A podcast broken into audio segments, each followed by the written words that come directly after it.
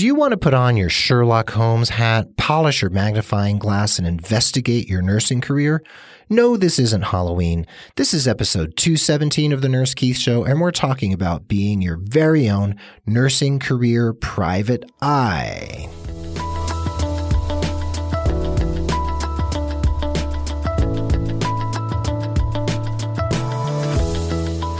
Well, hello and welcome to the Nurse Keith Show. I am so grateful you're here, whether it's your first time tuning in or you've been hanging out with me here on the airwaves for months or maybe even years. Thank you for being part of the growing Nurse Keith Nation.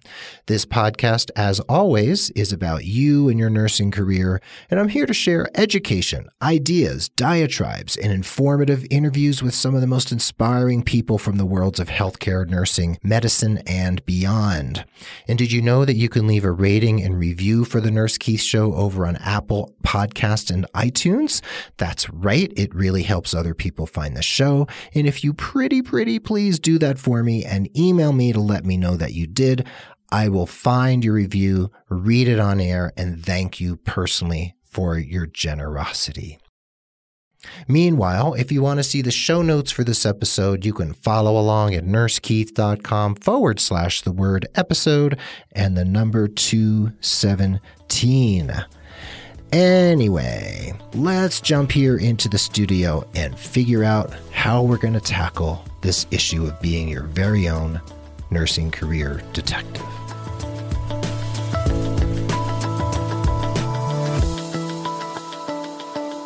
Now, if you're an older nurse like myself, I am just about 55 at the time of this recording, you might remember television shows and movies with a private eye or a detective carrying a magnifying glass as he or she doggedly searched for clues to solve a perplexing case. You know, those noir mysteries with Columbo or the Rockford Files or whoever it happens to be. Lots of shows and movies depict this. And if you're a younger nurse, you might be more likely to identify with Benedict Cumberbatch as Sherlock in that hit show. So, whatever your reference is to a private eye or a private investigator, when it comes to your nursing career, you need to be your very own private eye or detective because Sherlock, Columbo, Rockford, they're not coming to help you with this particular case. You are on your own unless you find someone like me, a career coach who can help you navigate these occasionally choppy waters.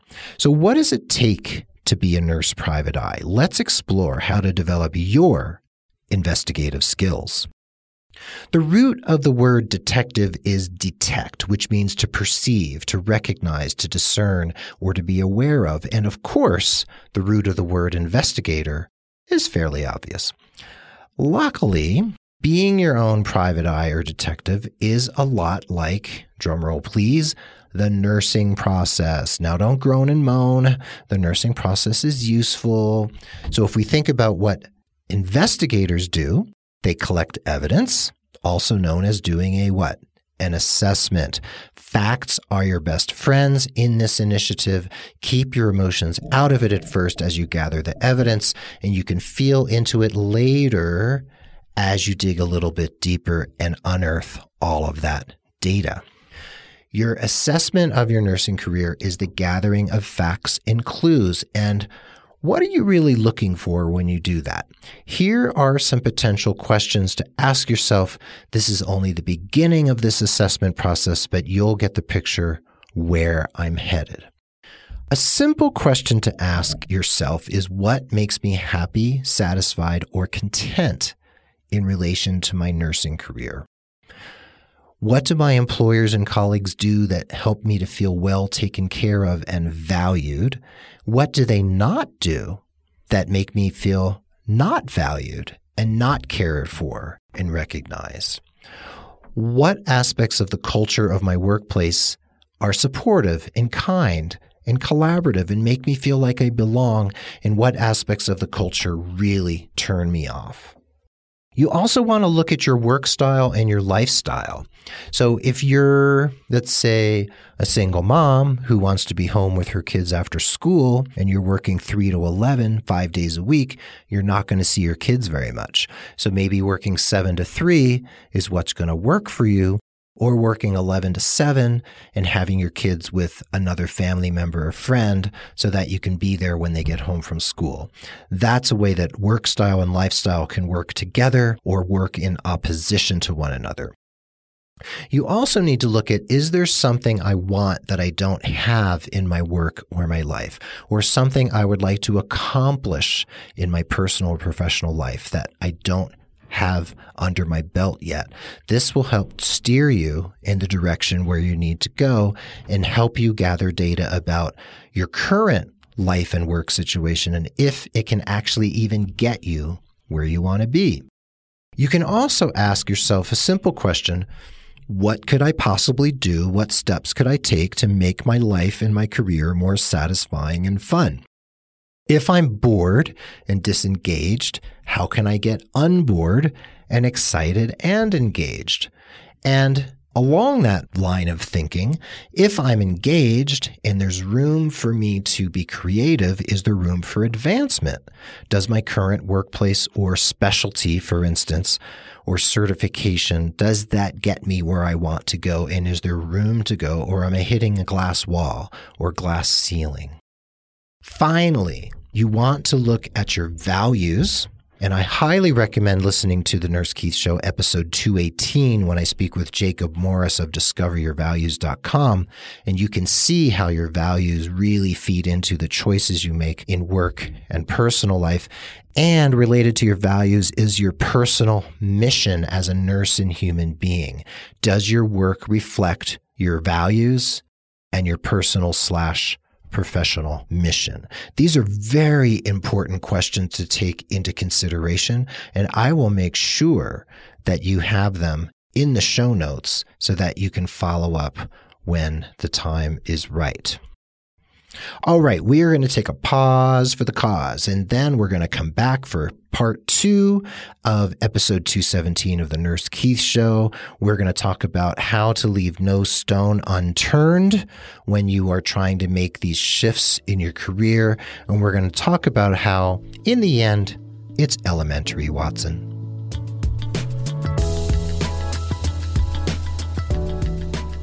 So now we're going to take a pause for the cause for just a moment.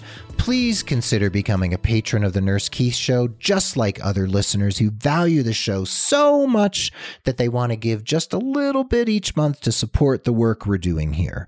When you pledge, you not only get the satisfaction of helping produce and support the show, you also get some pretty nifty premiums and gifts directly from yours truly.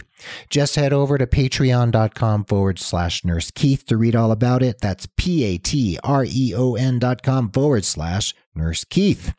Also, please consider signing up for my newsletter at nursekeith.com so that you can receive my bi weekly message just for you.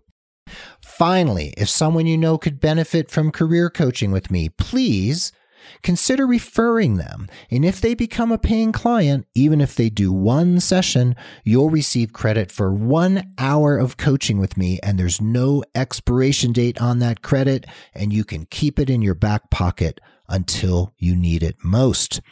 Remember, that you can refer as many people as you like and continue to earn those coaching credits over time. What a deal! Those are my sincere asks of you, dear listener. So now let's dig back into today's topic.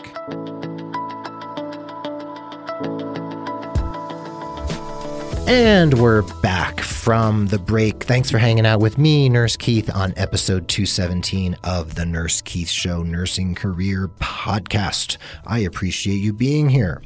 So, before the break, we were talking about being your very own nursing career private eye or detective and how to do the assessment and collect the facts you need in order to come up with your diagnosis, your plan, implement your plan, and then evaluate if it worked.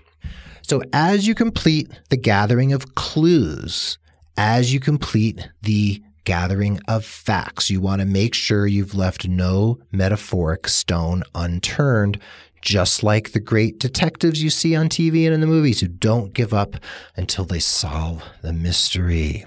So, do you remember in the first half I mentioned keeping your emotions out of it? Well, that wasn't for nothing. Once you've gathered your data and assessed the current state of your career, your next step is to dig a little deeper, and the detective might remain non emotional, but in this case, you might want to dive into your emotional life in order to get to other aspects of what the investigation could possibly uncover.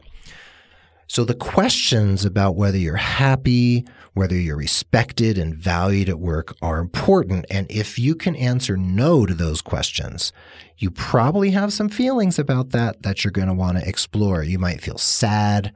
You might feel excluded. You might feel really, really angry. Let's say you've been thrown under the bus at work. Maybe you've been the target of bullying or incivility or lateral violence or hazing. Maybe you've had another type of negative experience. This can color the way you look at the world and any other potential opportunities that come along. You might be wearing the opposite of rose colored glasses. And in such circumstances, you may be wearing lenses that are really going to impair your ability to see the situation for what it is. If you're working in a highly negative workplace culture, this can sour your entire experience. And if you've been bullied, harassed, intimidated, etc., you may have serious trauma on board. You may be thinking of quitting the entire profession like so many nurses do because you just can't take it. If you feel traumatized, cheated, scorned, castigated, how are you going to show up and shine at work? And how, if you feel really bad about yourself as a professional, how are you going to shine when you network and go to job interviews? How are you going to present yourself so that you can get the heck out of where you are and get to the next place? Treating and clearing your trauma and negativity paves the way for your future. You know, I always mentioned it counseling, psychotherapy, psychology. You're not admitting mental illness. You're just admitting that work is taking a big bite out of you and you need some help to heal the wounds and collect your thoughts along the way. You can seek that kind of help. You can seek it from a faith leader, a career coach, anyone you want. There's no shame in it digging deeper and figuring out what you want, where you are, how your life has changed since you first graduated from school, that's something.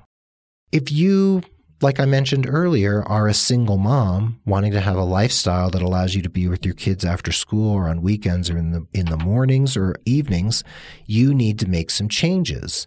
Maybe you were that single mom, but now maybe you're partnered and your kids are off at college so your life has changed. Your priorities and motivations have changed. You're not supporting a family so much like you were before. So maybe something has to get ironed out so that you can move forward. If you work with me, I can help you on some of your trauma, but I may send you for counseling or refer you out if I feel like I can't truly go there with you and help you completely. But I can also help you do some goal setting and do some motivational interviewing and offer you support that's going to hold you accountable in this process. And, you know, I mentioned no stone unturned, and I mean it. You you know, you may not want to take on a geographic cure, which is like just moving somewhere else in the country to think that your problems aren't going to follow you because they probably will. But changing jobs or just jumping ships or whatever metaphor you want to use, that doesn't always solve the problem because sometimes we have such knots developed in our psyches that they need to be untangled because we're carrying anger, grudges, resentments, hurts we're carrying them to the next job and the next job and the next job. And then we feel like we can never be happy in our work again. So healing those painful places that have been touched or bruised in you is super important for having renewed trust in the world, healthy boundaries, and a sense of mission and purpose in your nursing career. So I said earlier, dear Watson, that it's elementary. So it is elementary what to do and how to move forward to solve the case. If your workplace is too toxic, you just have to grab a parachute, jump, and find a new situation. Just leaving can work, but you've got to do the healing as well. Other workplaces, maybe you work in one of these places, isn't really carrying such negativity, but you still feel that you're not respected or valued and you want to go somewhere else where your voice matters. Make sure that the negativity isn't so intense that you feel like you can't even look at yourself look yourself in the eye and say, Yeah, I'm doing a great job at work. Chronic dissatisfaction and burnout can often come from terrible staffing situations, terrible workplace cultures where we just can't be the nurses who we were trained to be and who we want to be. And that causes us terrible cognitive dissonance. So if your workplace is deadly toxic, you may need to get out because if you're developing stress based illnesses, hypertension, diabetes, inflammation, you're eating poorly, you're out of shape, you're sleep deprived, you're not looking after yourself because your job is killing you, something needs to change if at all possible. And I recognize, I hear, and I know sometimes we're stuck. And yes, you might be stuck for a while, but sometimes you also need to just say, screw it. I got to break out of this because it is going to kill me. So, a healthy, fit nurse who feels good about her body, prioritizes her health, loves her work, can take care of her family, can have a real life outside of work and be more effective on the job because of it. That's elementary. But many of us never get there because it's so hard in this climate to create a life like that. Your well being is elementary because you simply need to break down the elements of your career, your work style, your lifestyle, and then do your due diligence, do the work, apply the elbow grease that's going to bring you to the next chapter of your life and career, hopefully a glorious chapter. I'm happy to walk along that path with you, but there are plenty of other avenues and ways to do that. So for now, case closed. We know you need to get that Sherlock Holmes hat handy, have your magnifying glass at the ready, and you never know when your career is going to need further investigation down the road once again.